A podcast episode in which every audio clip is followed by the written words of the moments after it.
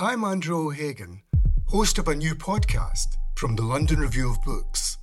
It's about the bloodiest and most controversial event of the Falklands War the sinking of the General Belgrano. Margaret Thatcher was accused of a war crime. The truth would only emerge in the pages of a private diary. This is the Belgrano Diary. Listen wherever you get your podcasts. Twice, twice, Welcome to the London Review Bookshop podcast. To find out about our upcoming events, visit londonreviewbookshop.co.uk forward slash events. Good evening, everyone, and welcome to the London Review Bookshop. It's a real pleasure to welcome Mary Jean Chan and Andrew McMillan. Andrew's most recent collection is Pandemonium from Jonathan Cape. He's also got a novel, Pity, coming out next year. Mary Jean's first collection, Flesh, came out with Faber in 2019. Their second is Bright Fear, the book we're here to celebrate this evening. They're going to be reading from the book and in conversation, following which there'll be time for buying books, getting them signed, recharging drinks, and that. Welcome, Andrew. Welcome, Mary Jean.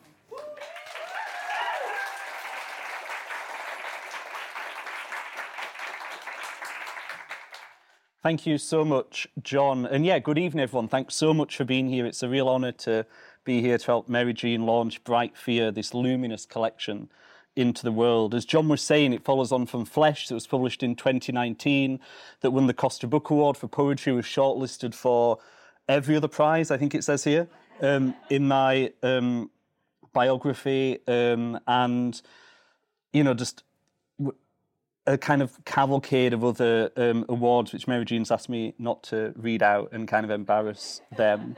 Um, and then in 2022, I was lucky enough to to kind of work with Mary Jean when we co-edited um, 100 Queer Poems, um, which was just the kind of best honour of my kind of poetry life, really, and, and, a kind of great joy to be able to do it with Mary Jean. Um, tonight, we're going to hear from this um, just this kind of miraculous, inventive, astonishingly moving collection. Mary Jean's going to read to us for probably about 20 minutes, maybe a little bit longer. We're going to have a chat amongst ourselves. Um, and there'll be a little a bit of time to come out for questions um, from you all as well. Then we're going to finish off with another poem from Bright Fear before you all rush to buy the kind of sunshine bright copies that we've got here just next to me. Um, so yeah, just thank you all very much for for being here, and I'm going to hand over to to Mary Jean, who's going to read to us from their new collection.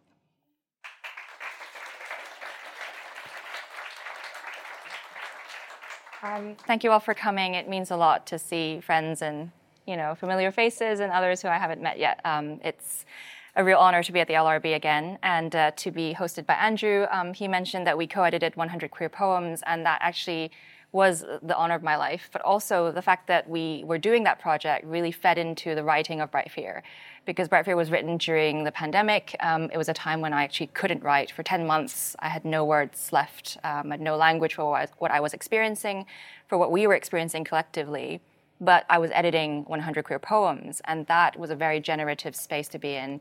And I felt that I was nourished by these other voices, you know, that I was a part of um, this queer community that extended into the into the past and obviously into the future as well. So I wanted to thank Andrew for that. Um, so I'll start by reading from Bright Fear. Um, it's organized in three sections. The first section is called Grief Lessons. Um, the second is called Ars Poetica, and the third is called Field, Field Notes on a Family. And um, I'll explain a bit more as I go along. But um, I'll start with the first poem in Grief Lessons. Bright Fear, 1. During these lengthening days of sunlight and bright fear, there is too much language, too little time. I am afraid. I search for desire indoors, my hands steeped always too long in soap, then the wetness and the drying, to allow once more for soiling, another faint gesture at the world. I used to dream about whole days of quiet. Now I seek solace in sound, replaying canto pop from the 90s. On public transport, I keep my staff badge around my neck, hoping to ward off a fist. A young man from Singapore was beaten for wearing a mask. I can't help but remember his expression on the six o'clock news. I enter a classroom feeling what has come before its inward twist. All fear is grief, how my mother wants me home, how tears come on like poems.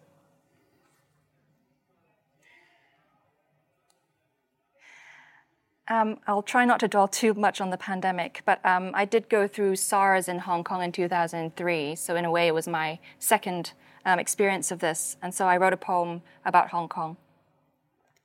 Hong Kong, 2003. At 13, school meant mandatory medical kits, two face masks, a small bottle of hand sanitizer. We sang hymns praising the Lord through our masks, standing far apart from one another empty seats filling the hall. My father left in an N95, came home late with its firm outline on his pale cheeks. All evening I waited for him to return so I could feel his forehead, listen for a cough. London 2020. During the early days of the pandemic, they wondered if language meant anything when it was so clearly the body that faced an existential threat. Keep going, they told their body. One day, they began losing blood. Their period lasted for 30 days. It was the month lockdown ended in the UK, when people flew off on European holidays. Stress, their father once told them, can make you ill. It can make your hair turn white. They looked in the mirror that evening and saw many silvery strands sprouting like dandelions. The worst thing about this, they confessed to their partner as they lay in bed, is that other people, no matter how much I love them, are all potential hosts. Each night, they would dream about being in a room full of friends, then realize that everyone was unmasked. In the dream, bodies became repugnant. It was in 2003 when they learned that unseen droplets breathed gently into air could kill. People called it SARS. As a teenager, they learned this English term alongside other words, like sacrifice, sacred, scared. Um, this next poem pivots slightly to a maybe more hopeful moment. It's a very simple one. It's about cutting your own hair. Resolve. Come home to this body, this unhomeliness masquerading under a pile of laundry where your birthmark lingers. Dearest, one day you will feel free to cut your hair, lush like knotweed, a head crowned in the lightness of summer light. And this is the final poem in the first section. Circles. I am not familiar with rivers but during those months of bubbles when I did not hold anyone close, I took to wandering along a stretch of the River Lee, which several species of bird inhabited. I watched and watched until even the water seemed to recognize me. The same coots, those shimmering shapes their slender and agile torsos made. The same form I had glimpsed one spring morning on a friend's wall after lockdown had lifted. Vasily Kandinsky's several circles a form he saw as the synthesis of the greatest oppositions. When I couldn't sleep or wake, I was saved by geometry, a commotion of coots convincing me to withstand the quotidian tug of war between terror and love. So, this next section is called Ars Poetica, and it might seem a bit grand, and indeed I asked myself, who am I to write a series of Ars Poetica poems? Um, but in fact, I think this is the beating heart of the book for me because when I couldn't write, I started questioning what poetry was even for. You know, what can poetry do during a pandemic? What can it do during a time of crisis? Um, and I began, of course, reading other people's work. And so there's a lot of um, quotations in this section as well. Um, but out of that questioning of poetry, I managed to write this book. I'll just read from the different uh, poems, so they don't have titles. Um, so I'll just read the number. Ars Poetica 1. The poet opened a clean Word document, titled it Poetry, then saved it in a folder titled Nonfiction, then saved it in a folder titled Fiction. 2. When I was young, I realized my body was something to be held back or kept in its place. So I have mastered the art of observation, how to watch faces for a frown or grimace, signs of weather. Once, a teacher came up to me in the school playground and asked me if I had any feelings. Your expression is blank, she added. What could I say? I knew how to dim any spark within. Years later, I left home for the poem Inscrutable House, Constructed Space, Blue Room, how the poets have named a heaven in which lonely meanings sit companionably beside lonely children.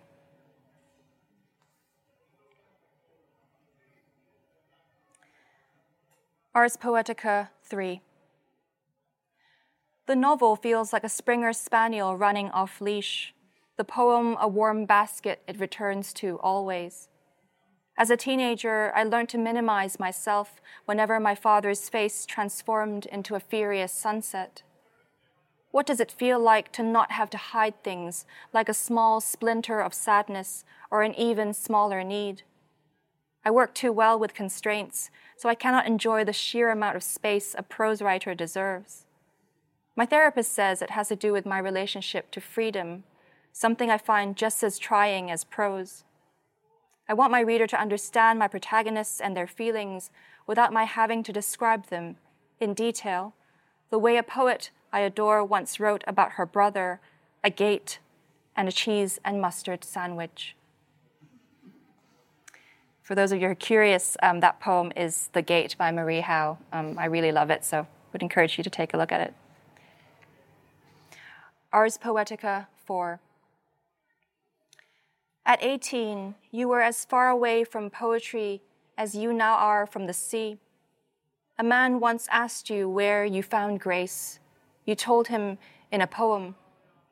For years, you thought touch was the tap running, your fingers braiding the soft water, or the shower spilling incandescently over a shamed torso. At an airport in Texas, a barista playfully asked if you were a professional tennis player, praising your shoulders. You were in transit to attend a slam poetry contest, yet you felt seen somehow. So you cleave to that small identity all afternoon, comforted you had a place in that brutal country.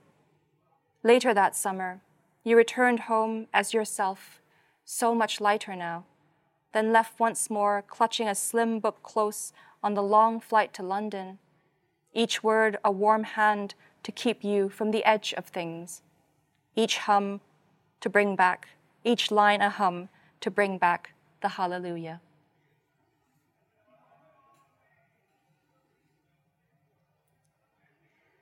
I'll read from the latter half of the sequence, um, and this is a poem about multilingualism. Ars Poetica 13. As a child, I often considered the impact that falling in love with English had on my mother's happiness. She once said, Don't think you can talk back to me in a colonial language. It isn't superior. I can't describe her voice. When she speaks in Shanghainese, it is sweet like water.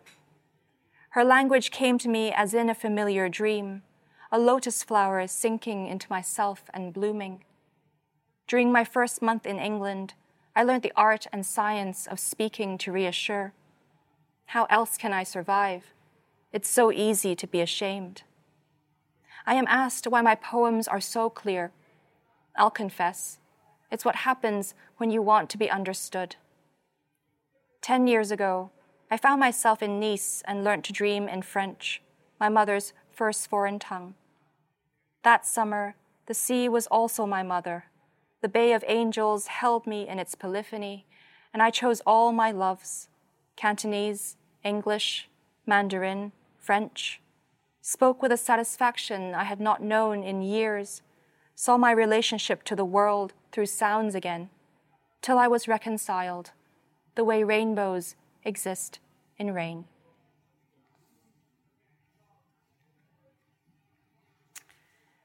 Ars Poetica 15. I cherish books because my mother first loved them. My grandfather found her a Chinese translation of Shelley's poems and Charles Dickens's Great Expectations in a time of famine. What my mother taught me was how to revere the light language emitted. My mother perceived that literature was precious harvests from wild fields of sorrow. A stanza I'd someday read, like those water wreaths glinting under the Canterbury sun that summer we visited. Each line clear as a reflection, each syllable robust enough for a life. Uh, in some ways, I suppose the Ars Poetica poems are also an ode to language and to poetry and how poetry has, in fact, saved my life. So um, I hope that comes across. Um, in the final section, Field Notes on a Family, I meditate on very similar themes to grief lessons, I think, in, in the way they bookend the um, central sequence. And in some ways, I think this book is also in conversation with flesh. Um, I hope to extend certain preoccupations. Um, I still write about my mother. I thought that after mentioning my mother a hundred times in flesh, that I'd be done with that topic. But of course, um, there's always more to write about the people you love. Um, hindsight. All the ingredients necessary for happiness. I grew up well fed, years away from conflict and its aftermath. When someone in the family knows sacrifice as the only currency, such knowledge seeps. History must suffice. My mother knew hunger. Bread in the absence of a miracle cannot yield more loaves. I will give myself the mango stone, save the sweet flesh for someone else. Save the sweet flesh for someone else. I will give myself the mango stone. A miracle cannot yield more loaves. My mother knew hunger. Bread in the absence of history must suffice. Such knowledge seeps. Sacrifice as the only currency when someone in the family knows conflict and its aftermath. I grew up well fed, years away from all the ingredients necessary for happiness. Brother, too. Brother, brother, neither of you came after I'd arrived. My mother could not bear those long days when I behaved too much like a boy. The plastic sword I brandished after school, the irrefutable proof. One day, she asked if I had wanted to be her only child. I wanted you to live, would have borrowed your shirts if you had let me, opened fire in video games, even though I cannot stand any form of violence. What happens to the mother who could not mourn her miscarriages? What happens to the child who escaped unscathed and is now burdened to live?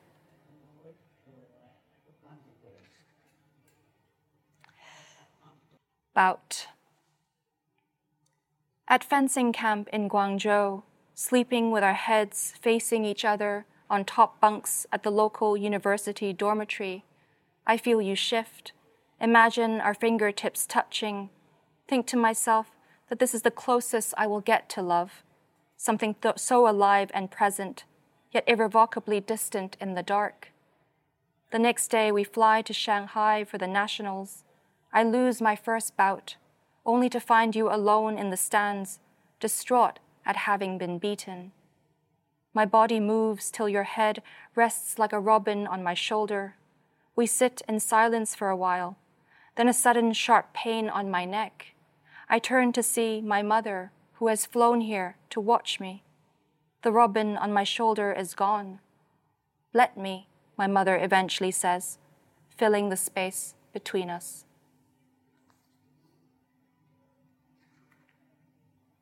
And I'll end with two happier poems.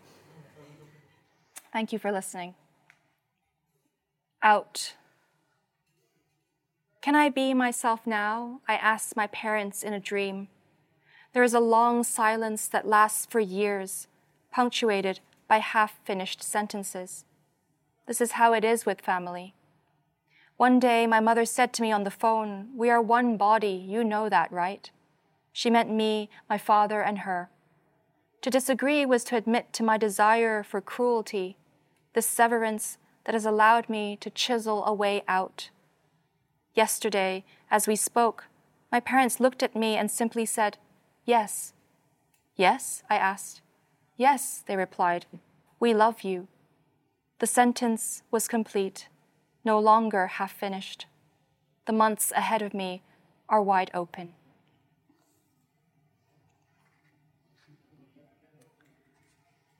Postscript. In the penultimate scene where mother and child are listening to one another, speak in spite of everything, the way an orchestra might play on bravely, even when the audience claps before its time. You will want to stay a while in subtropical winter heat. As sunlight blazes through the fog of memory, you begin to wonder if the origin story can at last be transfigured into the version redacted through the centuries, the one in which the garden comes alive, a queer child's vision of paradise, where the trees are free to bear their multitudinous light. Thank you.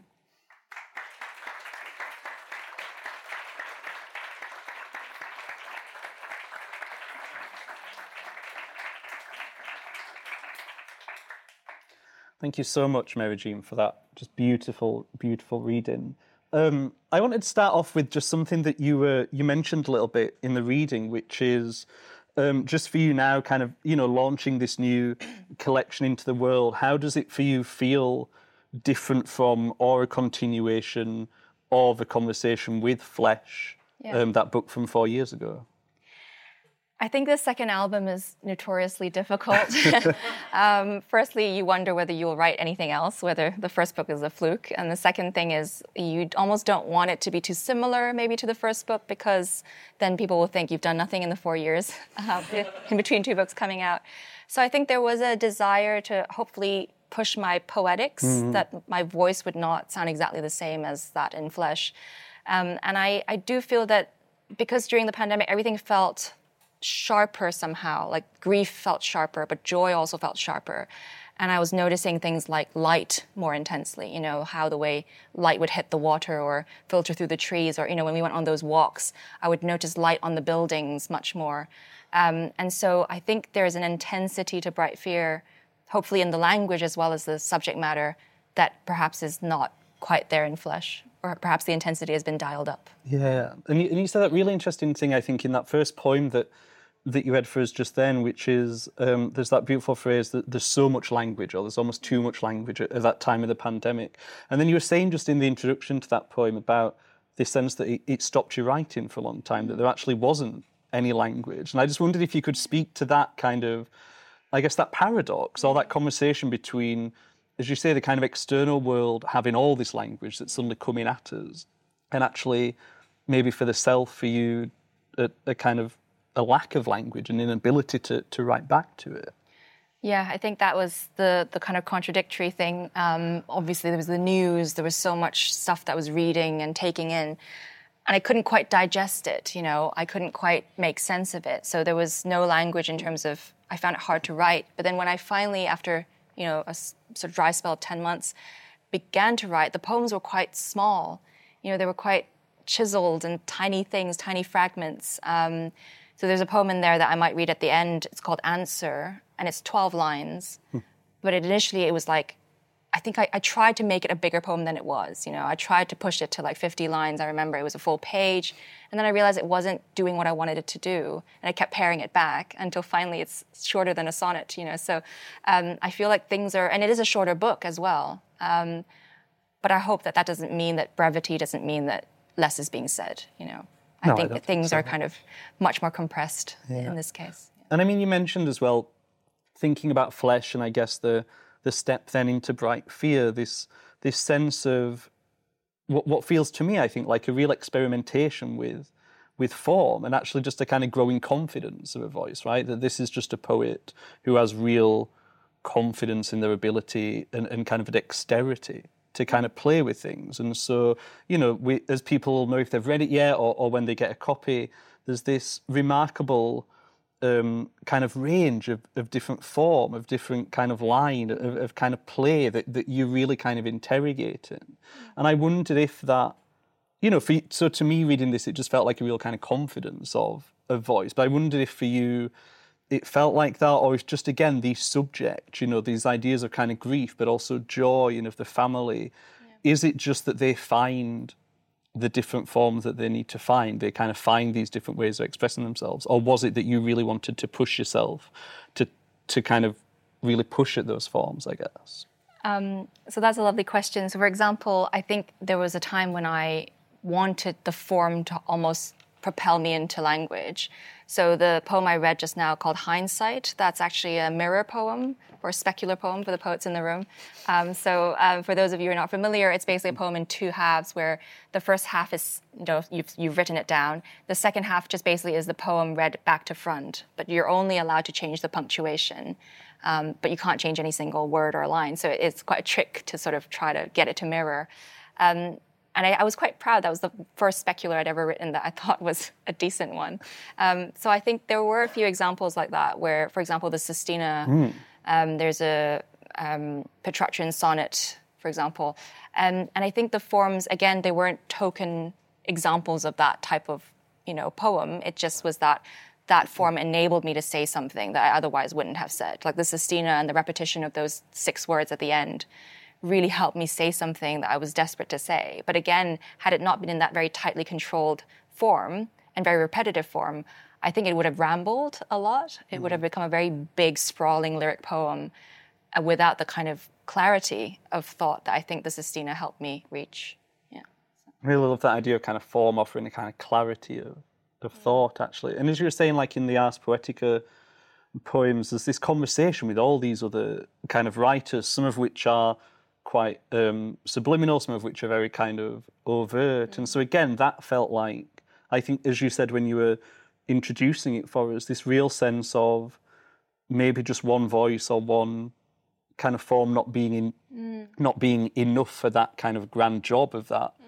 That sequence, and actually needing to draw on these kind of different voices. And I just wonder what it was like to kind of thread in those different writers, those different thinkers and, and poets who end up sometimes being directly quoted or named actually in that sequence. Yeah, I felt like it was only true to what I experienced in that I was in dialogue with a lot of these poets. You know, I was reading Victoria Chang, I was reading, um, you know, Robert Hayden. I was going back into my sort of favorites, uh, Anne Carson, etc. And in certain poems, I actually name the poem in which I've quoted mm-hmm. something mm-hmm. from. Um, I think with Victoria Chang, it was um, Edward Hopper's Office at Midnight, for example. Um, and in other instances, it's sort of um, Blue Room is from Anne Carson's The Glass Essay. Um, and then there's a Inscrutable Houses from Elizabeth Bishop's Sestina, for example. And I also, because I teach some of these poems, mm-hmm. Um, and because year after year, you know, we, we look at these poems in class, and I suddenly realized that I, I haven't actually engaged with the poem myself you know, I've taught the poem as an example of, you know, a sestina, but actually, what do I feel about the poem myself? You know, and I think that was a great chance for me to, if I'm going to talk about poetry, I might as well be in conversation with other poets. Yeah, and you mentioned the Sestina, which is just, I mean, an astonishing poem in this book. Uh, as again, people kind of find when they read it. But there's this beautiful line in it, this really great phrase where you say, I value frank uncertainty over firm knowledge. And it just, like, line has just really kind of stayed in my head. And it almost, I wondered maybe this is pushing it too far, but a kind of manifesto kind of phrase for a lot of these ideas that you're exploring. This kind of idea of the felt like frank uncertainty felt like quite a radical idea mm. against a kind of we often think of poetry as needing some sort of firm knowledge. Yeah. And so I was just real I just wondered if you wanted to say a little bit about that notion of frank uncertainty yeah. and what it means for you in poetry and in this book particular maybe. I think again I tend to turn to poetry not to search for answers, but to ask better questions, perhaps. And for those of you who might enjoy uh, Rilke, Rainer Maria Rilke's work, I mean, there's that line that probably is t- too often quoted, but he says, "Live the questions now, so that someday you'll live along into the answer," or something like that. And I always love that idea of living the questions. And I think, obviously, during this very tumultuous time, I had so many questions, and suddenly things that I thought were certain were no longer certain. And so the idea of frank uncertainty. I wanted to be honest about the things I didn't understand. Um, and even the moments of solace or reprieve in this book are quite precarious, you know, and something could shift and that could disappear. Um, you know, people can leave, exit your life, you know, for many reasons, and even the things you think are f- firm or anchored are sometimes not. So yeah, I think that was something that I, I wanted to express. And the, the Sestina form is funny because in the final um, stanza, you have to repeat those six words. And so actually uncertainty and knowledge are words I had to repeat. You know what I mean? like I had to use those words, but it allowed me again to say something I hadn't quite intended to say. Yeah. And obviously from the title, Bright Fear, fear just in these different permutations of it, these different kind of iterations of it, felt to me like um, one of the things that really permeates all the way through the book. These different ways that fear kind of operates, and I think both the way that it's um, the different directions, I guess, that it can travel in, both us kind of putting that out into the world, the fear kind of coming back towards us, either as kind of queer people or during the pandemic and things like that. And I just wondered, again, for you, what was it about that idea of fear? I guess both as a word but a concept. Yeah. That was that one way of kind of mapping mapping your way through these poems and, and through those years as well. Yeah, I think um, slightly grim perhaps, but the word fear was uh, very clearly something I wanted to have in the title. Mm-hmm. Um, and it was partly inspired by um, a line from Anne Carson, which I quote in the epigraph. And she says, Who can invent a new fear? And I thought, so interesting, this idea of old fears, existing fears, and new fears, maybe like climate catastrophe or um, obviously the pandemic. These are things that are we're grappling with now uh, in the contemporary moment. Um, but I also, maybe slightly to sidetrack a bit, I wanted to balance that fear out with the other reality, which is the brightness. Mm. Um, and I wanted to use brightness again, both as literal brightness, but also as metaphor, because as I'd said earlier, the fear was very sharp and acute, but also the moments of tenderness and reprieve and joy were so much more obvious as well. And I think Bright Fear, partly I need to thank my editor, Lavinia Singer, as well, because Bright Fear was initially the title of two poems. Hmm. And she had suggested that it might make a good umbrella title for the entire book. And so it was a holding title until I finally realized just how apt it was actually um, to encapsulate all the different contradictions and tensions that I was feeling in my poems. That so many of the poems are they can flip from a moment of despair to a moment of joy, and and that was so constant throughout most of the time I was writing this book. So um, it's hard to capture two things that actually shouldn't sit side by side together. So the title is therefore oxymoronic and it has to be. I think, I mean, you write to directors to the joy as well. And I think there's often that cliche in poetry that it's kind of impossible to write mm. kind of happiness or impossible to write joy, and that actually it's easier to write kind of fear or, or that's where kind of work comes from. But I just, like, I've never felt that to be true. And mm. I think this book disproves that. And I, I wanted just, you know, if, if you maybe wanted to say a little bit more about that idea of, of joy, of both brightness, as you say, as literal brightness and luminosity that comes across in some of these poems, but also a kind of emotional and kind of tender joy mm. that is infused in a lot of this work as well. Yeah, I think you're right. It's almost a cliche that poets often deal with heavier emotions. That, and that sometimes you do wonder if, if you're just feeling a, a kind of undiluted, pure joy. Can, can you even write? You know, sometimes um, I do wonder that. But I think I wanted this book to um, provide some sense of solace, which I think was very mm. important for me. You know, when during the pandemic, I did turn to poets whose work was not necessarily easy. And I don't think a poem has to be happy, if you know what I mean. The poem doesn't have to be joyful and going through something very simple. But actually, even if a poem is grappling with something very difficult, the way that language transforms that experience and the way that the speaker moves through the world, like that can provide a huge sense of solace. Like, for example, um, a, a, poet I love, I, I, don't know if Emily's here tonight, but Emily Berry's work um, is, has always been a, a deep inspiration for me and Stranger Baby and Unexhausted Time are both books that I think are deeply hopeful, mm. even though they grapple with very difficult subject matter. And so I think that's something I was trying to do in this book is to to write about joy, but also not shy away from the difficulty and, and how hard that joy can be to arrive at sometimes. Yeah.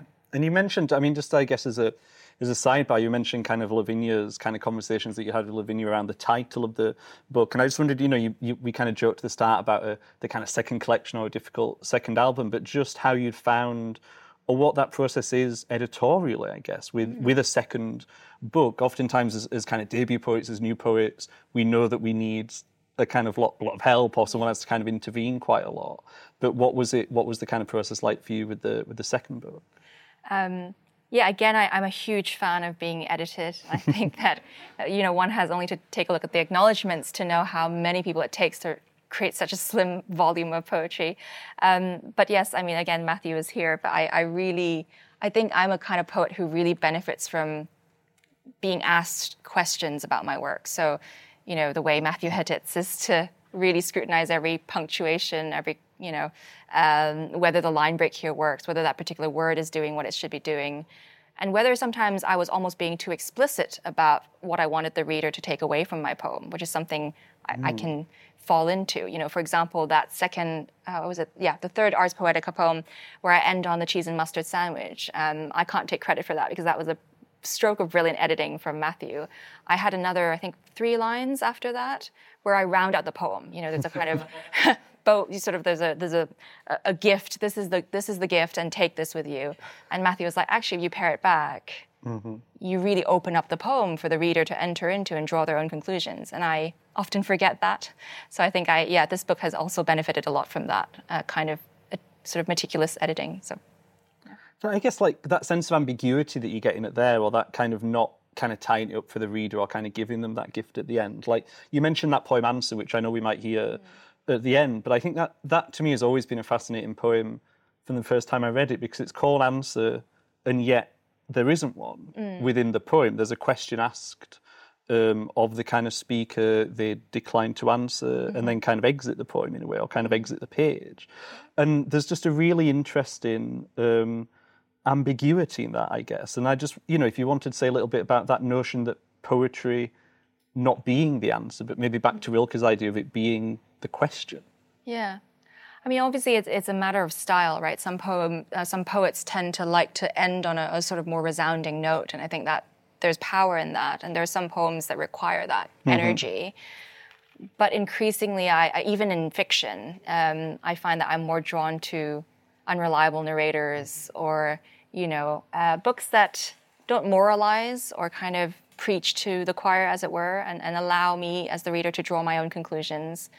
Um, and create very complex, nuanced characters that I can, you know, I don't necessarily feel immediately I sympathize with them, but but actually I feel like I'm more able to identify with their flaws and, um, you know, the, the way in which they make mistakes. And I think similarly in a poem, increasingly I think I'm trying to, even though I'm dealing with subject matters I feel very strongly about, and so therefore in this book in particular, I think it's quite easy when you talk about queerness and you know homophobia and racism to have a very strong sense of I want the reader to take this away and, and know this is bad or something. But actually, I think they can draw their own conclusions. So my job is to offer them a kind of language that they can identify with and and play with and enjoy. I think I think mm-hmm. poetry ultimately should give us pleasure. Um, it's not an essay in which there is a take-home message necessarily. I think for me that's why I turn to poetry. It's also so beautiful and, mm-hmm. and it poetry should be a pleasure, basically. So I hope that I managed to achieve that here. You absolutely have. And I just, as a really quick aside before we carry on, you mentioned reading fiction, and people will know you've just been judging the kind of Booker Prize where you had to read 136. 163. 163. I'm, I'm underselling it. And just kind of, you don't have to give us any tips, but um, what just that process was like, or what it was like to sit with that many novels, and is there a sense in which you feel that that stopped writing poetry? Was it impossible to write anything in that time, or was actually poetry a nice antidote to sitting with that many kind of works of fiction? Yeah, this is an interesting question. Um, we it was a very intense process of I've never read 160 plus books in six months, so that's you know an average of 20 to 30 books a month. Um, I was editing Bright Fear throughout that, mm-hmm. and I think it was interesting because in a way, I was so relieved to only have to focus on a few words, if you know what I mean. like, like here in poetry, I can take my time, I can scrutinize the comma, I can look at the line break, mm-hmm. and that's enough. Whereas with an 800 page novel, you're looking at some and having to sort of judge it, you have to look yeah. at so much else, right? And there's so many characters, and at some points you, you forget which characters from which book because you're reading them so closely together. Um, so that, yeah, poetry was an antidote in that sense. It was a relief to, to have that brevity mm-hmm. um, of language. Yeah. One of the things that uh, just in that in that previous answer, you were kind of mentioning, you know, the subjects of that, that come up in this book, ideas of, of queerness, of homophobia, of, of racism. And when we were editing the 100 queer poems together, one of the really brilliant things I think about your introduction to that anthology is how you kind of through Sara Ahmed and thinkers like that, kind of think about the the intersections of of kind of um, queerness with um, other kind of modes of identity, I guess. And I guess is, that seems to me something that is threaded through all the thinking, at least kind of under the surface of a lot of these poems, the ways in which these are, these different facets of the self are intersectional in Yeah. that way. Yeah, I think um, again, it's it's sometimes I think difficult to tie these threads together. And you know, when you're writing a poem about racism, you then you forget we're also talking about a queer speaker, you know, whose queerness is a part of that racism. You know, um, it's and, and sometimes. I think about the flip side of things. When we're talking about queerness, are we talking about a space in which only certain types of queer people are welcome? Um, so in My Sestina, there is a scene where the speaker is in a very queer, safe space, but in fact experiences racism. How do you reconcile that? You know, I think that's very real. Um, and yeah, I think I think reading and editing 100 queer poems, the poems that we read um, by you know June Jordan and all the all the good the good poets that we love um, was yeah. That's what we should have called I know it. all the good poets. Having a moment where I'm just reducing them to that. Um, yeah, I, I think it was it was just incredibly helpful because these Hmm. poets have already already done the synthesizing for me. You know, they already don't think in that very simplistic manner about these different lived realities. You can be a woman, you can be queer, you can be black. You know, how how does all that come together? So it's not new at all, and I think I'm just following in their footsteps, hopefully.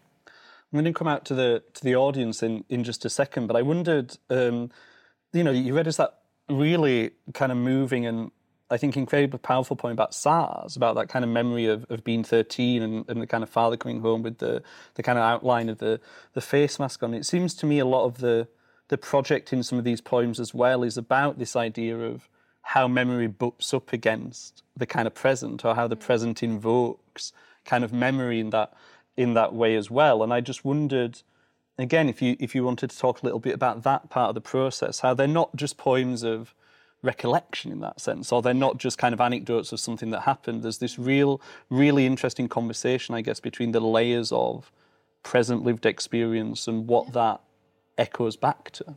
Yeah, I think that's a good point. Um, you know, I had never written about SARS, and um, there was one poem in Flesh called Safe Space 2, in which I described the speaker washing their hands. And at the time, I had no clue that that was what I was alluding to until it started going slightly, if you could even call it viral on Twitter, and that people were retweeting that poem. And I was like, that's so strange. But of course, it was alluding to the washing of hands during COVID.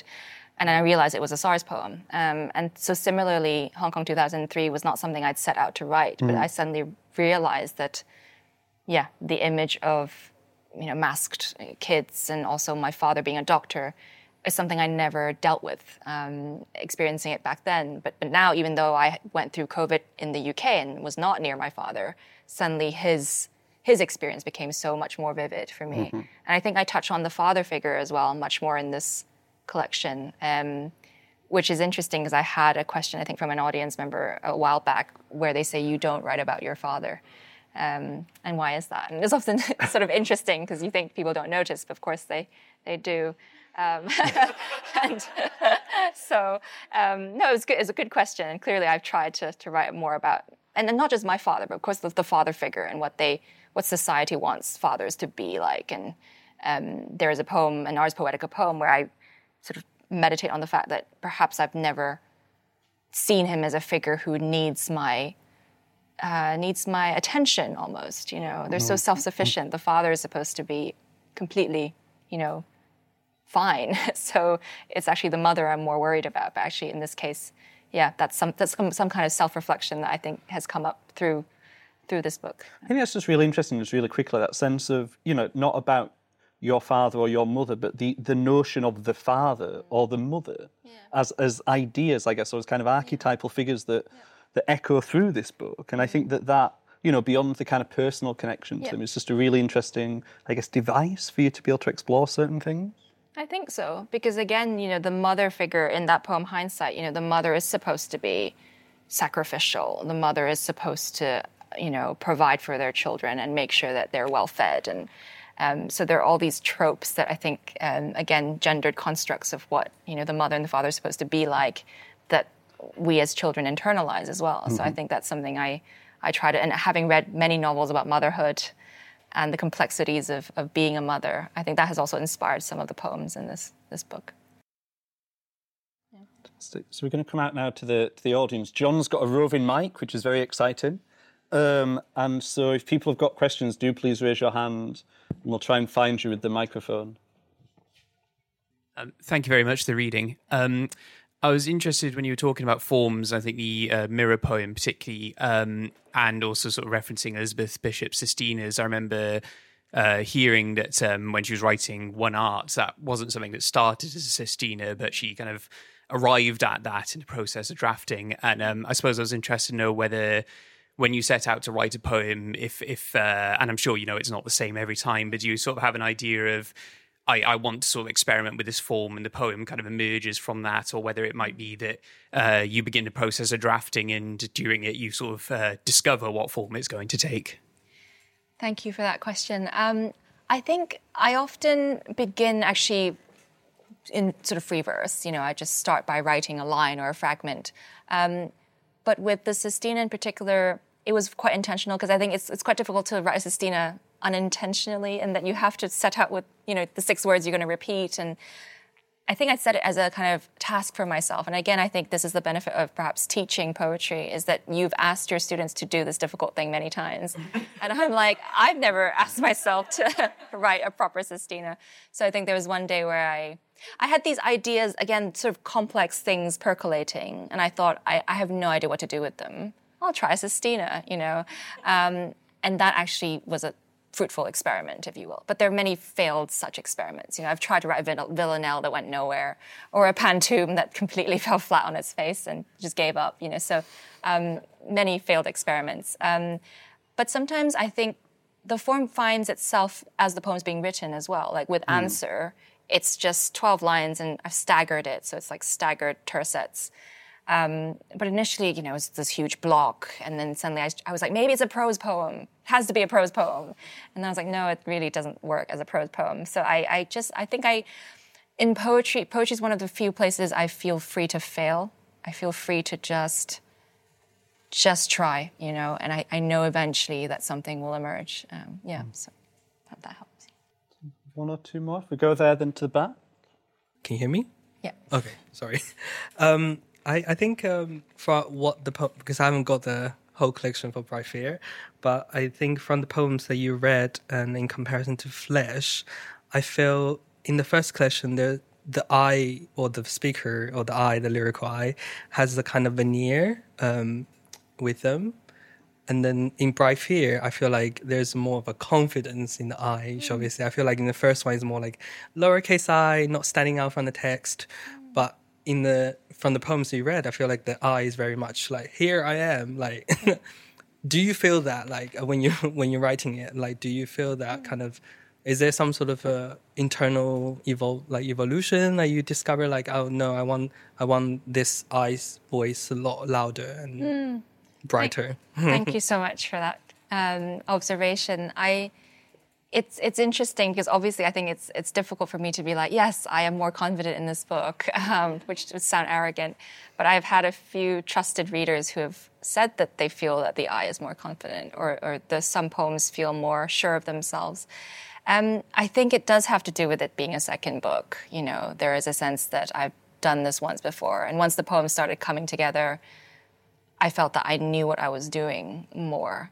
And and again knew that I was in safe hands. So if I was just really kind of pushing it too far, that I'd be reeled back in by my editors and and trusted readers. So um, yeah, and I feel like maybe also the experience of the pandemic and so many things that were happening, like COVID, racism, and I, I did feel strongly that I wanted to speak about certain things. You know, I was reflecting on my relationship to English, for example, in this book, and I do that a bit in flesh, but also there, there are a few poems that are prose poems that read a little bit like essays, and that I mm. genuinely just wanted to say. For example, I say, um, you know, love when socially accepted becomes habit you know and that is genuinely how i feel that you know did i fall in love with english entirely of my own accord N- not who knows but also it was very much encouraged that i become good at english so is this love just like being a straight person and that being easier and you know sometimes these social structures determine what what is easy and what is difficult and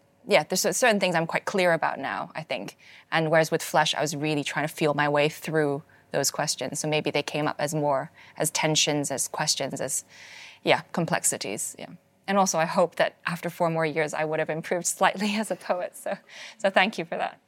Um, and then just there on the back row, I think, John.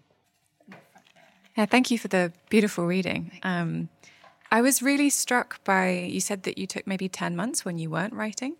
And like, Flesh is such an astounding book. And like, I can't believe you wrote your second book after a period of what might have been block during a pandemic. Like, that's amazing.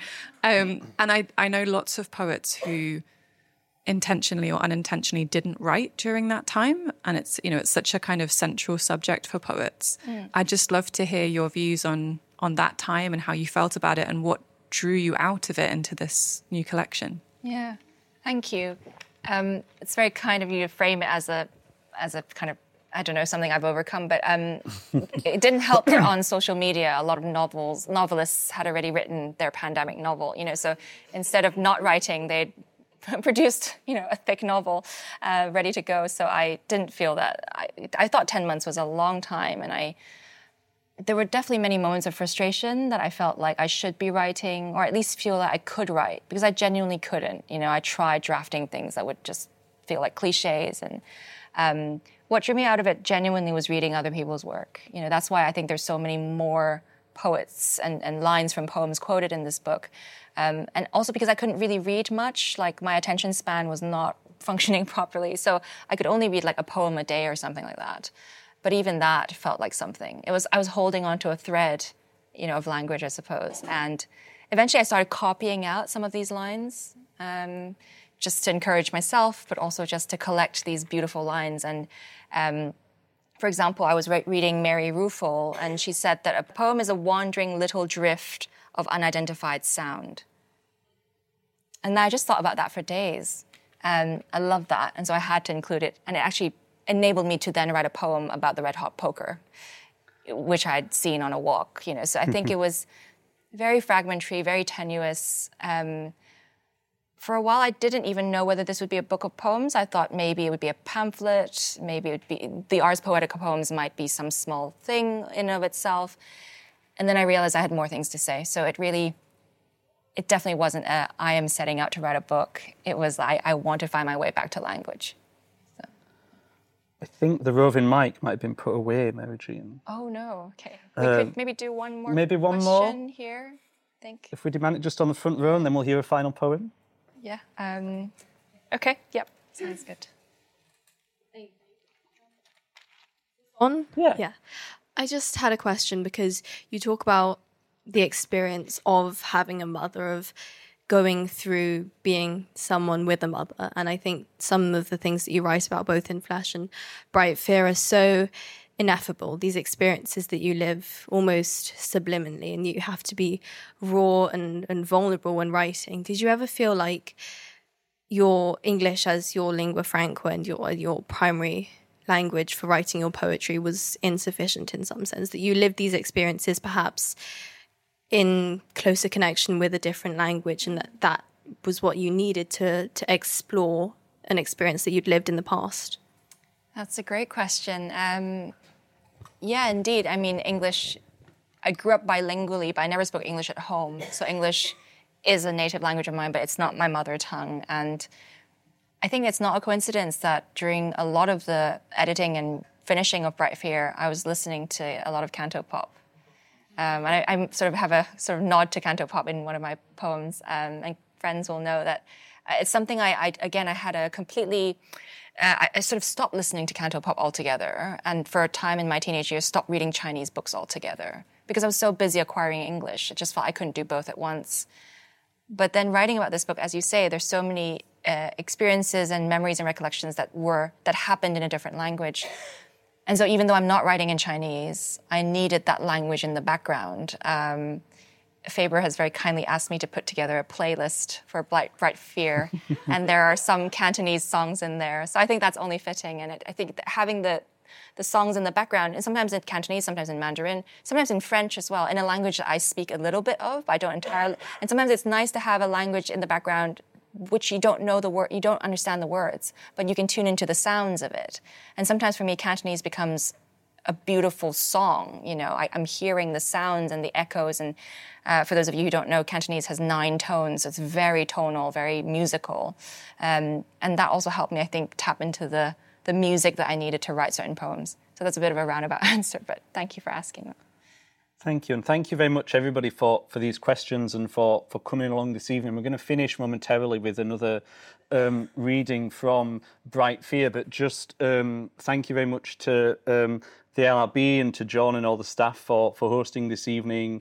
Um, and of course, thank you all for, for coming along. Do stay about, have a chat, buy copies of Bright Fear, this brilliant collection, and just join me one more time in celebrating Mary Jean Chan and this fantastic new collection.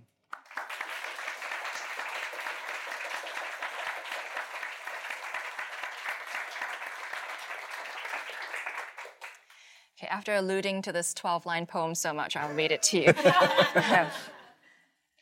Answer At the Poetry Cafe, someone sipping tea once stared at me from across the room and asked, Are you a man or a woman? I want to know. I got up, moved my laptop, book, and coffee. I eventually replied, I would prefer not to answer that. Excuse me. In deep autumn, on a busy London street. I want to summon myself to be free. Thanks for listening. To find out more about London Review Bookshop events, visit londonreviewbookshop.co.uk forward slash events.